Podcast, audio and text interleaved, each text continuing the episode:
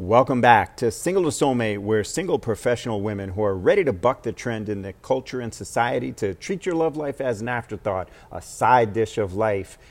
These women, maybe you, come to prioritize true love, marriage, and family and learn how to attract the high quality masculine man of your dreams and, and live your happily ever after for real. Today, we're going to be talking about are you killing your chances with that high quality man before you even meet? Or talk. Let's let's talk about this. So, have you ever walked into a room where you can like feel the energy? There's other people there. They've been talking. When you walk into the room, you can feel the energy there. You can feel if it's uplifting. You can feel if it's negative. You can feel if there's tension, right? What is that? There's a vibration, there's some looks, there's some words, those that are said and not said all of that, well, it's a feeling, right? And you've probably had that experience before. Well, here's the thing it's not just an instant feeling like they've been talking and then you walk into the room. It's also when people talk about things behind other people's back and then they come to meet you, you can feel that, you know? This is long before a person shows up. So, what does this have to do with men? Well, let's talk about the kind of man that you want. Let's say you want a sensitive yet masculine man uh, self confident but not cocky man. Well, that sensitive and confident man, he can feel the room too. You know what room I'm talking about? The room of your life, who you are, how you show up in your life when there's not men around. Do you talk shit about men to your girlfriends? Do you call men weak or stupid or worse, right? Um, do you talk about men after you have a connection or a date or a guy tries to uh, talk to you? Well, you know what? Here's the thing.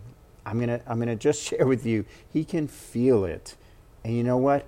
Not just the man you have already talked about, but the next man can feel it too, and it'll kill your chances with that man before you even open your mouth. So, what you want to do is you want to speak about men in general the way you want women in general to be spoken about with grace and respect, not with gossip and, and speaking ill of men. Like, it, it, when you do that, it's like having one foot on the gas and one foot on the brake. Listen, you want a man, right? Not just any man. You want that confident, high quality, masculine man who's also sensitive. But if you speak badly about them with disdain, disrespect, or discomfort, look, I know that that's what culture it, that's what's happening in the culture. I know that that's what's happening in society.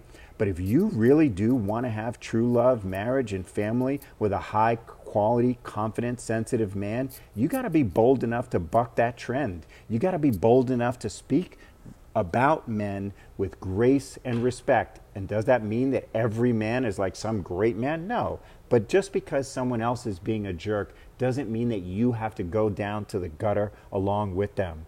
Keep your standards high for yourself. Show up the way you want and show up the way you want to be uh, talked about, spoken to, and spoken about. It will change the energy in your room. It'll change the energy with men. It'll change your life. Hey, I'm so glad you are here with us today listening to today's podcast. If you liked what you heard and would like to discover if you have any hidden patterns in your life that are disrupting your forward progress, you're going to want to head over to singletosoulmate.com forward slash quiz to take a quick five minute quiz that we created so that you can find out what your love pattern is and more importantly, what can be done about it to overcome any self sabotage that may come with it. That's singletosoulmate.com forward slash quiz for that free, quick insight into your unique love pattern and how to break it.